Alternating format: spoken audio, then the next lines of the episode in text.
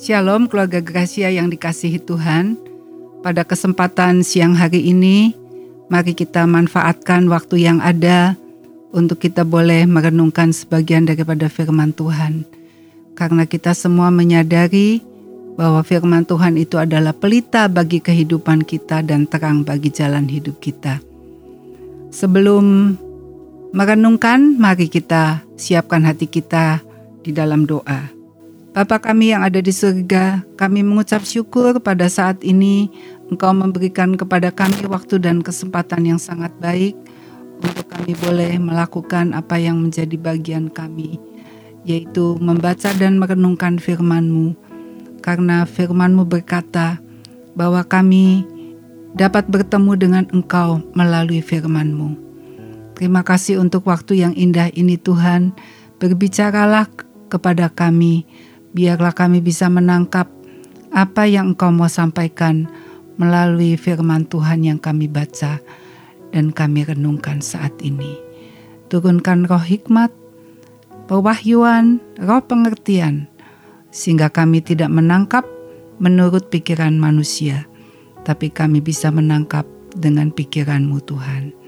Terima kasih di dalam nama Tuhan Yesus, kami berdoa dan mengucap syukur. Amin. Pembacaan firman Tuhan dari Roma 12 ayat 1 dan 2. Saya bacakan demikian. Karena itu saudara-saudara, demi kemurahan Allah, aku menasehatkan kamu supaya kamu mempersembahkan tubuhmu sebagai persembahan yang hidup, yang kudus, dan yang berkenan kepada Allah. Itu adalah ibadahmu yang sejati. Janganlah kamu menjadi serupa dengan dunia ini, tetapi berubahlah oleh pembaharuan budimu, sehingga kamu dapat membedakan manakah kehendak Allah, apa yang baik, yang berkenan kepada Allah, dan yang sempurna. Ya, di dalam pembacaan firman Tuhan ini, Rasul Paulus memberikan nasihat kepada jemaat di Roma. Ada beberapa hal yang akan kita renungkan. Yang pertama Rasul Paulus mengatakan supaya kita ini mempersembahkan tubuh sebagai persembahan yang hidup, yang kudus dan yang berkenan kepada Allah. Ya. Kita harus menyadari bahwa kehidupan yang sesungguhnya bersama dengan Tuhan dimulai ketika kita benar-benar mempersembahkan kehidupan kita kepada Tuhan. Hidup kita ini bukanlah persembahan yang mati, seperti yang dikerjakan oleh orang Israel di dalam Perjanjian Lama. Mereka membawa lembu, sapi, kan, kambing, domba, dan dibunuh, disembelih, dan kemudian dibakar. Tetapi di dalam Perjanjian Baru, Tuhan Yesus sudah mati di atas kayu salib. Dia memberikan kepada kita kehidupan yang baru, kehidupan yang penuh sukacita, damai sejahtera. Karena itu, kehidupan kita ini yang di dunia ini, Rasul Paulus berkata supaya kita mempersembahkan kehidupan kita ini kepada Tuhan, supaya hidup kita ini tidak lagi untuk melakukan keinginan-keinginan kita sendiri tidak lagi melakukan keinginan-keinginan yang akan membawa kita kepada kejatuhan ke dalam dosa, ataupun keinginan yang menjauhkan kita dari Tuhan. Tetapi kita dipanggil untuk memberikan hidup kita melakukan kehendak Tuhan. Di dalam ayat 1 dikatakan bahwa itu adalah ibadah yang sejati. Jadi ibadah yang sejati bukan hanya ketika kita pergi ke gereja atau kita sedang berdoa di rumah membaca Alkitab. Tetapi persembahan yang sejati adalah bagaimana kehidupan kita di tengah-tengah pekerjaan kita, di tengah-tengah rumah tangga kita, di tengah-tengah pelayanan yang Tuhan percayakan. Itu adalah sebuah persembahan. Jikalau kita hidup memberikan hidup kita untuk Tuhan dan bukan untuk menyenangkan diri kita sendiri. untuk kita bisa mempersembahkan hidup kita bagi Tuhan, sehingga hidup kita ini bisa menyenangkan Tuhan, maka kita harus berubah di dalam cara berpikir kita. Tadi ayat 2 berkata, "Janganlah kamu menjadi serupa dengan dunia ini." Jadi, kita tidak boleh terus-menerus mempunyai kehidupan yang sama dengan kehidupan kita waktu kita belum mengenal Tuhan. Sebelum mengenal Tuhan, kehidupan kita semua berpusat kepada diri sendiri. Saya melakukan apa yang saya suka, apa yang saya mau, apa yang saya senang. Tetapi ketika kita mempersembahkan hidup kita kepada Tuhan, maka itu semua harus ditinggalkan. Kita sekarang mulai menaruh pusat hidup kita tidak lagi kepada diri sendiri, tetapi kepada Tuhan Yesus Kristus yang sudah membeli kehidupan kita dengan darahnya. Cara berpikir yang diubahkan itu adalah merupakan sebuah proses yang membutuhkan waktu. Karena tanpa kita sadari, kita cenderung untuk kembali lagi kepada cara hidup kita yang lama ya. Terutama kalau keadaan tidak enak kita kecewa kita marah itu kita mudah sekali kembali kepada cara hidup yang lama. Demikian juga ketika kita merasa nyaman semuanya baik semuanya lancar kita juga jadi bisa terlena. Kita tanpa kita sadari kita mulai berpusat kepada diri sendiri.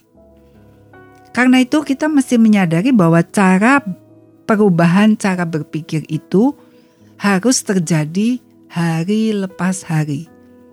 Waktu demi waktu. Dan ketika kita sadar bahwa cara berpikir kita tidak tepat, cara berpikir kita mulai salah, kita harus cepat bertobat dan kembali lagi kepada pertobatan, di mana kita harus menjadikan Tuhan itu pusat kehidupan kita. Memang itu adalah sebuah proses, tetapi jikalau kita tidak mau mengal mengalami proses itu, kita akan mengalami banyak sekali kerugian. Karena sebenarnya di dalam kita mengikut Tuhan, Tuhan itu sudah menyediakan segala sesuatu yang baik buat hidup kita. Segala sesuatu yang membuat kita itu bisa maksimal, membuat kita bisa menjadi yang terbaik. Tetapi kalau cara berpikir kita salah, maka kita akan banyak kehilangan berkat-berkat Tuhan di dalam kehidupan kita. Saya mendengar ada sebuah cerita ilustrasi yang menggambarkan bahwa kita itu harus berubah di dalam cara berpikir kita. Diceritakan ada seorang ibu yang mempunyai dua orang anak. Yang pertama, si sulung. Si sulung ini sekolah dengan rajin sampai dia bekerja dan sampai dia mempunyai sebuah perusahaan. Dan perusahaan itu memproduksi payung. Jadi kalau musim hujan, payung itu laku keras dan pabrik daripada si sulung ini menghasilkan keuntungan-keuntungan yang baik. Sedangkan si bungsu, anak yang kecil, dia juga sekolah dengan rajin. Dia bekerja sampai akhirnya dia bisa mendirikan pabrik es batu. Dan es batunya ini juga laris, terutama di musim kemarau ketika hawanya panas, orang-orang membutuhkan kesegaran, maka waktu minum es, banyak orang menjadi kuat kembali, segar kembali. Nah, si ibu ini kerjanya memperhatikan bagaimana keadaan si sulung, bagaimana keadaan si bungsu. Dan kalau musim hujan datang, Memang si sulung itu mempunyai banyak keuntungan, mendapatkan banyak keuntungan. Tetapi si ibu ini memikirkan nasib daripada si bungsu. Oh anakku yang bungsu, kalau sedang musim hujan, maka dia esnya kurang laku. Karena orang tidak terlalu banyak yang membutuhkan es. Maka si ibu ini bersedih hati. Dia memikirkan, aduh kasihan nih anak saya yang bungsu. Dia saat ini tidak banyak penghasilan, tidak banyak keuntungan. Jadi si ibu ini susah hatinya. Dia sedih memikirkan keadaan si bungsu ini. Sebaliknya ketika musim kemarau tiba, dia melihat anaknya yang bungsu mendapat banyak keuntungan, mendapat banyak berkat di dalam kehidupannya. Tetapi dia merasa sedih juga karena si bung, si sulung yang pabrik payung itu tidak laku karena sedang musim kemarau. Jadi sepanjang hari, sepanjang bulan, sepanjang tahun, ibu yang sebenarnya mempunyai anak-anak yang bahagia tetapi dia tidak berbahagia karena cara berpikirnya yang keliru. Saat musim kemarau, dia sedih akan anaknya yang sulung. Saat musim hujan, dia sedih akan keadaan anaknya yang bungsu. Sehingga sepanjang tahun dia terus merasa sedih di dalam kehidupannya. Akhirnya saking dia sedih terus-menerus, dia memutuskan untuk pergi ke rumah temannya untuk menceritakan keadaannya. Dia berkata kepada temannya itu, "Hai sahabatku, tolonglah aku Kenapa? Apa yang harus aku perbuat? Aku selalu bersedih hati sepanjang tahun. Aku tidak pernah merasa bahagia. Aku selalu bersusah hati. Apa yang harus aku lakukan? Lalu sahabatnya ini berkata, "Kenapa, Ibu?" Dan ibu ini menceritakan keadaan kalau musim hujan dia meratapi keadaan anak bungsunya. Kalau musim kemarau, dia sedih karena keadaan anak sulungnya. Ketika sahabatnya ini mendengar, "Ibu, bukankah ibu ini orang yang bahagia? Mempunyai dua anak yang berhasil hidupnya, diberkati Tuhan." Apa yang harus ibu lakukan adalah ibu harus berubah di dalam cara berpikir. Ketika musim kemarau, ibu bersyukur untuk anak bungsu yang diberkati Tuhan. Pada waktu musim penghujan, ibu harus bersyukur karena anak sulung ibu diberkati Tuhan. Maka nanti ibu akan bahagia sepanjang tahun kalau cara berpikir ibu mau berubah. Dan ketika ibu ini mendapatkan nasihat seperti itu, maka sadarlah beliau. Dia menyadari, oh, jadi selama ini saya salah ya cara berpikirnya. Saya mempunyai cara pandang yang keliru karena saya selalu melihat kepada hal-hal yang negatif dan bukan kepada yang positif. Ya, akhirnya ibu ini mengambil keputusan kalau musim hujan dia mau bersyukur karena anak sulung diberkati. Kalau musim kemarau, dia mau bersyukur karena anak yang bungsu diberkati. Dengan demikian sepanjang tahun, ibu ini akan terus dan selalu mengucap syukur. Bagaimana ibu ini dari seorang yang selalu sedih bisa berubah menjadi seorang yang terus bersyukur dan berterima kasih? Adalah dengan perubahan cara berpikir. Dari pandangan yang melihat hal-hal yang negatif, sekarang melihat kepada hal-hal yang positif, sehingga dia hidupnya berubah. Tidak lagi menjadi orang yang susah hati, tetapi menjadi orang yang berbahagia. Jadi dari cerita ini kita belajar keluarga Gracia bahwa perubahan cara berpikir itu sangat penting. Kalau kita mau mengikut Tuhan, kita mau menikmati berkat-berkat yang terbaik, kita mau menjadi orang yang menang terhadap pencobaan menang terhadap persoalan, menang terhadap keadaan, maka kita harus berubah di dalam cara berpikir kita. Maka di dalam ayat 2 tadi Rasul Paulus berkata, "Janganlah kamu menjadi serupa dengan dunia ini." Ya. Dunia ini cenderung untuk melihat segala sesuatu dari yang negatif, yang tidak enak, yang susah. Tetapi kita dipanggil untuk berubah dengan pembaharuan budi. Sebab firman Tuhan berkata, kalau kamu berubah dari cara berpikir ke diri sendiri kepada cara berpikir Allah, cara pandang Allah, maka kamu akan bisa membedakan kehendak Allah. Kita sering kali ingin lingkungan kita yang berubah. Tetapi Rasul Paulus berkata bahwa perubahan itu harus dimulai dari dalam diri kita. Dari cara berpikir kita, dari cara kita berkata-kata, mulai berkata-kata yang positif, mulai berkata-kata yang membangun, mulai berkata-kata yang membalikkan keadaan. Kita juga harus berubah dalam tingkah laku kita. Mungkin kita suka mengkritik orang, mungkin kita suka mengomel, kita suka mengeluh. Kita dipanggil untuk berubah supaya kita berkata-kata yang memberi semangat kepada sesama kita. Memberi semangat kepada diri kita sendiri.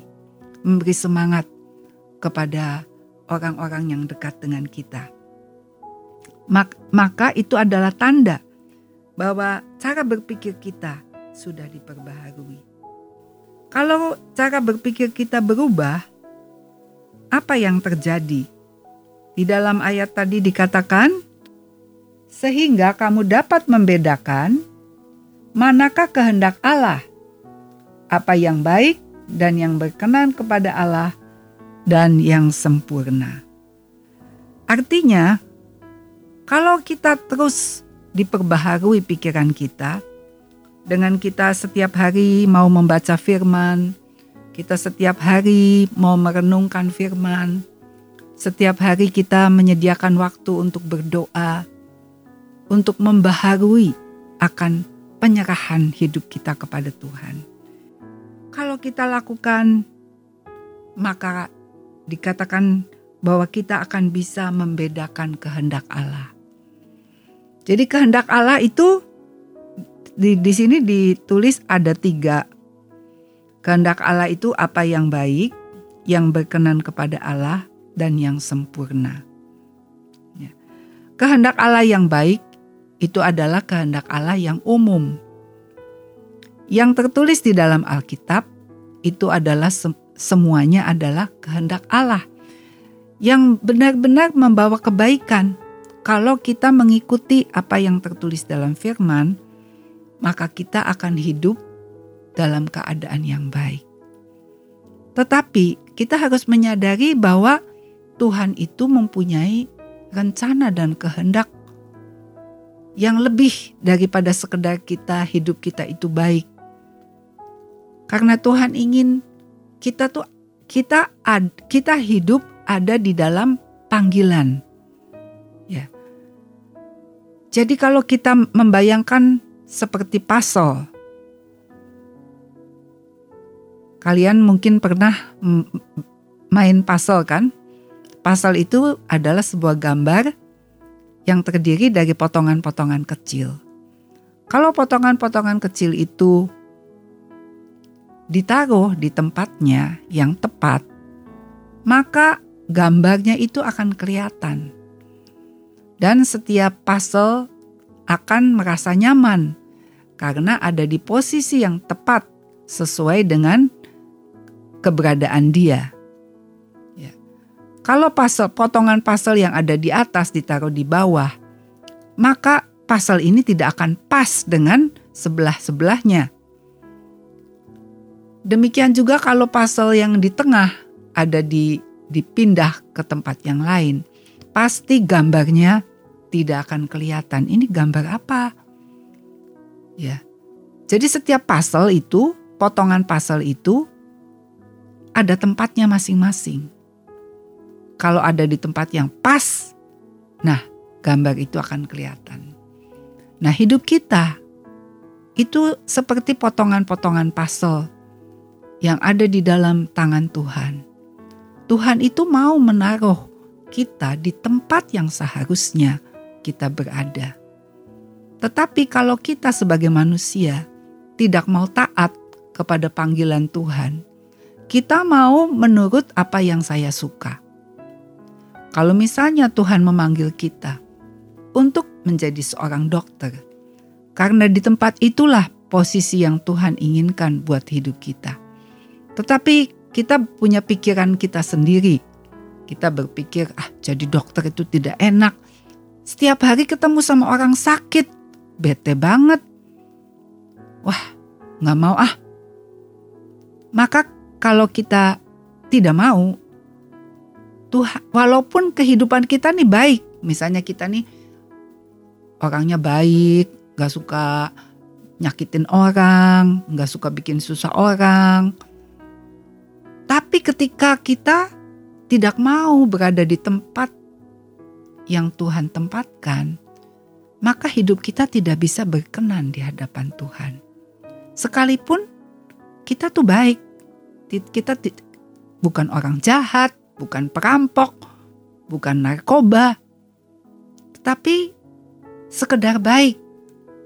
Itu belum cukup. Tuhan ingin membawa kita ada di posisi yang berkenan.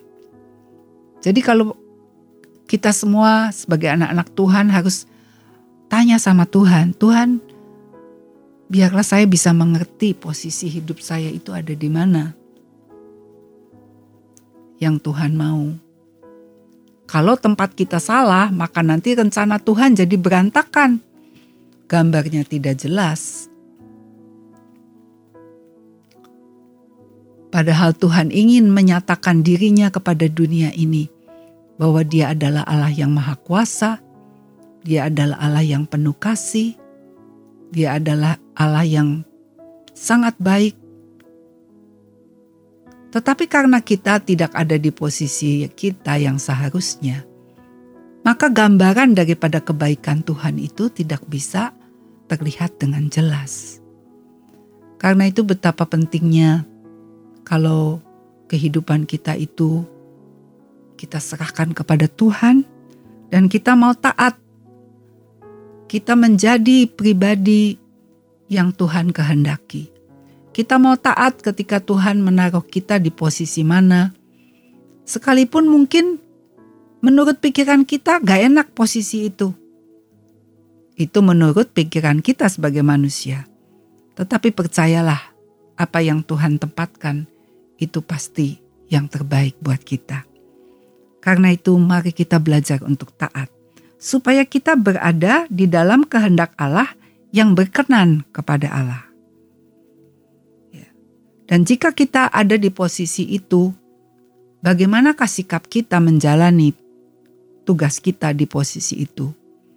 Kalau kita menjalani dengan sukacita, kita menjalani dengan sungguh-sungguh, kita melakukan yang terbaik, seperti misalnya tadi contohnya kalau kita dipanggil menjadi seorang dokter, lalu kita berusaha untuk melayani pasien-pasien, kita berusaha untuk menjadi berkat, di dalam perkataan, menjadi berkat di dalam tingkah laku, menjadi berkat di dalam kita memberi obat kepada pasien, maka di sanalah kita bisa ada di dalam kehendak Tuhan yang sempurna, di mana Tuhan bisa menyatakan dirinya kepada dunia ini bahwa Dia adalah Allah yang penuh kasih. Dia adalah Allah yang ingin menyelamatkan dia adalah Allah yang mau memberkati akan manusia yang diciptakannya yang ada dalam dunia ini. Banyak orang yang saat ini masih di dalam kegelapan, masih menganggap bahwa hidup ini adalah miliknya sendiri. Dia sendiri yang boleh memutuskan keputusan-keputusan di dalam kehidupannya dan bukan Tuhan. Masih banyak orang yang hidup seperti itu karena tidak mengerti kebenaran karena mereka masih ada di dalam kegelapan sehingga pikirannya tertutup, tidak mengerti kehendak Tuhan. Nah, kita sebagai orang-orang yang sudah percaya kepada Tuhan Yesus, kita harus serahkan hidup kita kepada Tuhan seutuhnya dan izinkan Tuhan menaruh kita di tempat, di posisi yang Tuhan mau. Dan biarlah di posisi itu kita melakukan tugas kita, tanggung jawab kita, pekerjaan kita yang terbaik. Sehingga nanti gambaran tentang kasih Tuhan, gambaran tentang kebaikan Tuhan, gambaran tentang kerinduan hati Tuhan untuk menyelamatkan isi dunia ini semakin jelas melalui kehidupan anak-anaknya, yaitu anak-anaknya yang mau berubah cara berpikirnya dan mau hidup dalam kehendak Tuhan. Bukan bukan saja menjadi orang yang baik, bukan saja orang jadi orang yang tidak jahat, tetapi melakukan kehendak Tuhan ada di posisi yang Tuhan mau dan di posisi, posisi itu melakukan yang terbaik. Dengan cara itulah kita semua bergandengan tangan untuk memuliakan nama Tuhan, sehingga dunia bisa melihat bahwa Tuhan yang menciptakan langit dan bumi, Tuhan yang menciptakan manusia, Tuhan yang menciptakan dunia dengan segala isinya, dan semua alam semesta ada di genggaman tangannya, mereka bisa melihat bahwa Tuhan yang menciptakan kita itu Allah yang dahsyat dan luar biasa. Dia penuh kasih, penuh kebaikan. Dia maha kuasa dan sanggup melakukan segala perkara. Mari kita sebagai anak-anak Tuhan, jangan merusak rencana Tuhan bagi dunia ini. Mari kita menduduki posisi yang Tuhan tetapkan buat kita masing-masing. Amin. Mari kita berdoa. Bapa kami yang ada di surga, kami mengucap syukur Tuhan karena Engkau begitu sabar di dalam menghadapi keberadaan kami sebagai manusia. Engkau begitu sabar untuk mendidik kami supaya kami jangan hidup menurut keinginan-keinginan kami sendiri. Tapi kami mau hidup menurut kehendakmu Tuhan. Kami mau hidup dan menduduki posisi yang kau tempatkan buat setiap kami. Kami bersyukur karena rencanamu indah untuk menyelamatkan orang-orang yang ada di dalam kegelapan, supaya mereka jangan binasa, melainkan beroleh hidup yang kekal. Bapa jadikan kami sebagai orang yang sudah kau tebus anak-anakmu yang sudah kau tebus dengan darah Yesus. Biarlah kami menduduki posisi kami masing-masing. Biarlah kami ada di dalam panggilan yang engkau tetapkan. Terima kasih Tuhan untuk kepercayaan atas hidup kami. Engkau membuat hidup kami tidak sia-sia. Hidup kami penuh arti. Hidup kami boleh menjadi berkat dan membawa kemuliaan bagi nama Tuhan. Bapak saat ini kami juga berdoa buat kota kami, kota Cirebon Tuhan. Kami percaya Engkau mempunyai rencana yang indah atas kota kami. Engkau sudah membawa kota kami menjadi kota yang maju. Ada banyak kemajuan-kemajuan di kota kami. Biarlah perlindungan Tuhan tetap menaungi, sehingga tidak ada orang jahat di kota kami, Tuhan. Engkau yang akan mengubahkan orang-orang jahat boleh berbalik dan melakukan pekerjaan-pekerjaan yang berkenan kepadamu. Ya Tuhan, ubahkan cara berpikir yang lama, sifat manusia yang tidak baik Tuhan.